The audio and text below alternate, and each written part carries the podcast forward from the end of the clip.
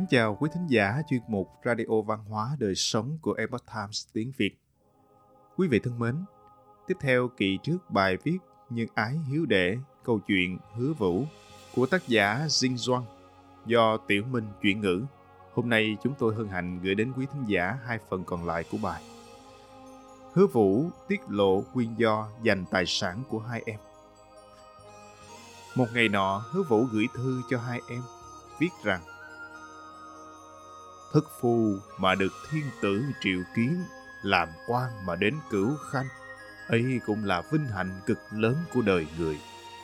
Có câu rằng, biết thế nào là đủ thì không nhục, biết lúc nào nên ngừng thì không quy. Nếu đã không có tài năng xuất chúng, nên dũng cảm giả từ sự nghiệp để tránh cản trở người hiện tại được trọng dụng. Hứa Yến hứa phổ nhận được thư ngay trong ngày cùng dân sớm xin từ quan. Thiên tử không đồng ý, sớ dân lần thứ ba. Thiên tử bèn hỏi tể tướng Tống quân rằng Hứa Yến hứa phổ nhập sĩ ở tuổi trung niên, làm tới cửu khanh. Trẫm đãi họ không tệ, nhưng họ lại nhiều lần xin từ quan. Đây là vì sao? Tống quân tâu rằng Bản tính hai huynh đệ Yến phổ vốn hiếu thuận tình nghĩa này hứa vũ ẩn cư đã lâu, Mà Yến phổ cùng làm quan nơi xa, Có lẽ hai người không yên lòng Thiên tử nói, Vậy trẫm cũng triệu vời hứa vũ Để ba huynh đệ họ cùng phụ chính triều đình được không? Tống quân nói, Thần thấy nguyện vọng của Yến phổ là thành tâm thật ý, Chi bằng bệ hạ tạm thời y theo thỉnh cầu của họ Để họ được như nguyện mà cao hứng sau này là hạ chiếu thu dùng họ, hoặc học theo chuyện xưa của tiên triều. Chọn ra một quận lớn ở vùng lân cận cho họ quản lý, để họ thi triển hết tài năng, lại tiện đường về thăm nhà.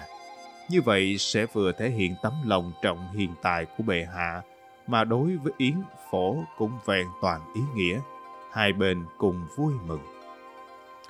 Thiên tử chuẩn tấu lập tức tấn phong Hiếu Yến làm thái thú quận Đan Dương hứa phổ làm thái thú quận ngô, ban thưởng cho mỗi người trăm lượng vàng, cấp ba tháng nghỉ phép về thăm nhà. Hứa Yến hứa phổ trở về Dương Tiễn trong đêm, đến chào anh trai, rồi đem toàn bộ số vàng mà triều đình ban thưởng dân ra. Hứa phủ nói, đây là thánh thượng ban ân, ta nào dám nhận. Bảo hai người em thu lại. Ngày hôm sau, Hứa Vũ trước dẫn hai em đến tế bái cha mẹ, sau đó mở tiệc mời những người lớn tuổi trong vùng đến dự. Tại bữa tiệc có mặt đầy đủ những người được mời. Hứa Vũ nói, đã làm phiền các vị hương thân phụ lão đến đây. Hôm nay Hạ quan có những lời từ đáy lòng xin được nói ra. Mọi người cùng nói, xin nguyện nghe theo lời vàng ngọc. Lập tức hứa Vũ chưa nói gì, nước mắt đã chảy ròng ròng. Mọi người thấy vậy đều hoảng hốt luống cuốn. Hai người em trai vội vàng quỳ xuống, hỏi. Ca ca vì sao lại bi thương? Hứa Vũ nói. Tâm sự của ta đã giấu kín suốt bao năm qua. Hôm nay không thể không nói ra. Rồi chỉ vào hứa Yến, hứa phổ nói.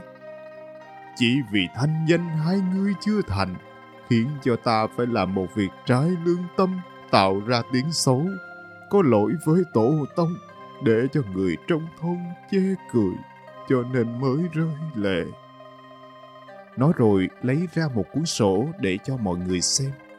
Thì ra cuốn sổ này ghi lại toàn bộ ruộng đất, nhà cửa cùng với số lượng lúa gạo, vải thóc thu vào mấy năm qua. Mọi người còn chưa kịp hiểu ý tứ của ông, thì hứa vũ lại nói, lúc trước ta dạy bảo hai em vốn là mong muốn chúng tu đạo lập thân, có chút thành tích. Không ngờ hư danh của ta sớm truyền ra, liền hiển đạt trước. Hai em ở nhà, chăm chỉ làm ruộng, gắng sức học tập, lại không được châu, quận trưng thu tiến cử. Ta muốn học theo gương kỳ đại phu xưa, đề cử không tránh người thân. Lại sợ người học không biết lực học của hai em cho rằng hai em làm quan là vì có ta, sẽ tổn hại danh tiết suốt đời. Cho nên, ta đưa ra ý kiến phân nhà sống riêng, chiếm hết nhà to, ruộng tốt làm của riêng. Ta biết em ta là người thành thật, kính yêu, nhất định sẽ không tranh chấp. Ta tạm thời mang danh là kẻ tham lam, như vậy hai em của ta mới có danh liêm nhượng. Quả nhiên đã được người trong thôn công khai bình luận, vinh hạnh được triệu mời. Này đứng hàng công khanh, thường ngày làm quan không mang tiếng xấu, chí nguyện của ta đã được như ý rồi. Những ruộng vườn đất nhà cửa này đều là tài sản chung. Ta há có thể một mình độc hưởng.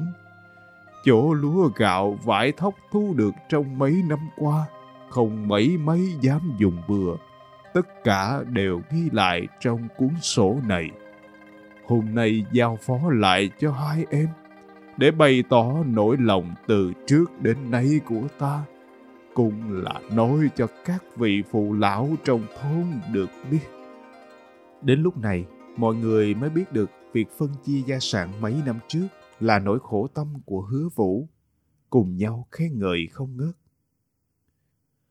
Đệ không tranh, huynh không giành.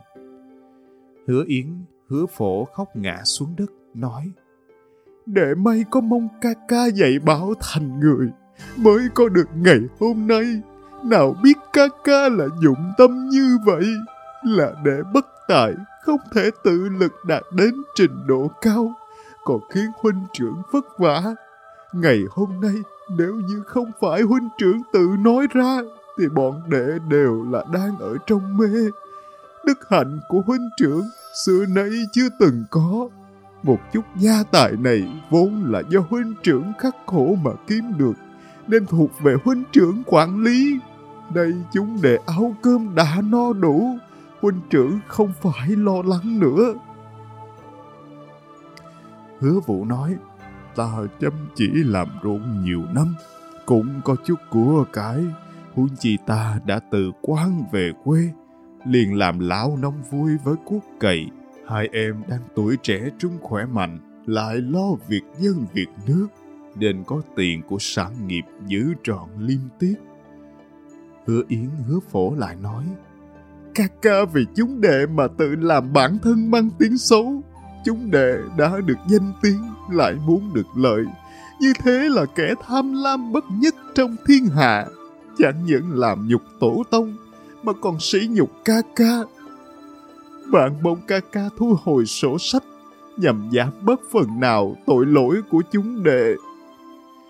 Các vị phụ lão thấy ba anh em nhà họ nhún nhường lẫn nhau, bèn cùng nhau bước lên khuyên nhủ rằng những lời của huynh đệ các vị đều hợp với đạo lý. Nếu huynh trưởng độc chiếm những điện sản này thì không chắc đã là hiểu cho khổ tâm của hai người em. Hai người em nếu nhận cả lại phụ ý tốt của huynh trưởng.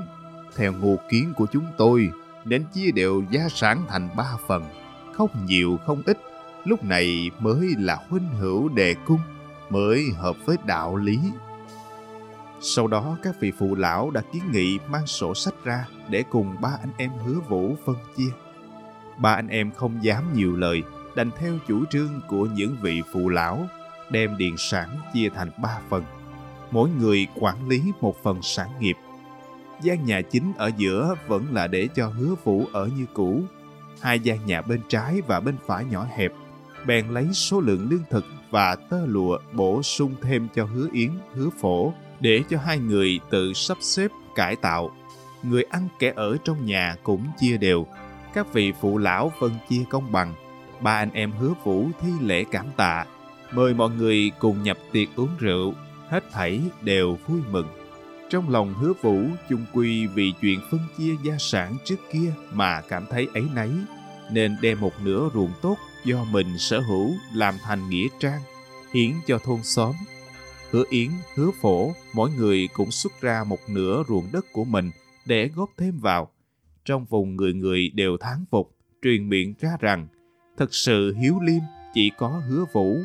Ai là người kế tiếp, Yến và phổ, để không tranh, huynh không giành. Hiếu liêm như thế ai có thể sánh được. Hứa Yến, hứa phổ sau khi hết ba tháng nghỉ phép, dự định dân sớ cáo từ quan. Hứa vũ nhiều lần khuyên bảo, trách nhiệm là đại nghĩa. Hai người yến phổ đành phải nghe theo. Mỗi người đều mang theo vợ con đi nhậm chức. Sau này, câu chuyện hiếu đệ của cả nhà hứa phủ đã đến tai vua. Thánh thượng hạ lệnh cho các quan lại ban thưởng treo biển ở cổng thôn, gọi thôn đó là thôn hiếu đệ. Lại nói hứa yến hứa phổ đến nhậm chức, tuân theo lời huynh trưởng dạy dỗ. Mỗi người đều lấy thanh liêm tiết kiệm để khích lệ bản thân, rất có danh tiếng là chính trực. Sau nghe được huynh trưởng cao thượng, được các vị tam công cửu khanh tiến cử nhưng không ra làm quan tiếp. Hai anh em hẹn nhau cùng đem ấn quan nạp trả về quê nhà vui vẻ làm ruộng theo huynh trưởng du du ngắm nhìn sông núi chính là có thể nói một nhà ba hiếu liêm mỹ danh vang khắp thiên hạ dòng họ hứa thị con cháu hưng thịnh tài giỏi, nhiều đời liên tiếp làm quan, luôn được người đời sau gọi là hứa gia hiếu đệ. trong văn hóa truyền thống trung quốc, nhân ái hiếu đệ là nhân tố cơ bản khiến con người biết cảm ơn và hồi báo, biết kính trọng lễ nghi là trọng yếu người có kính trọng lễ nghi nhất định là sẽ được tốt lành, nhà có tôn kính lễ nghi có thể hưng thịnh quốc có tôn kính lễ nghi tự nhiên sẽ vững mạnh. Cổ nhân coi trọng thiên lý lương tri kính trời lễ đất tiền ý giúp người. Thế gian tường hòa đối với bất kỳ sự vật nào người ta cũng đều có thể thể hiện ra mỹ đức không tranh giành.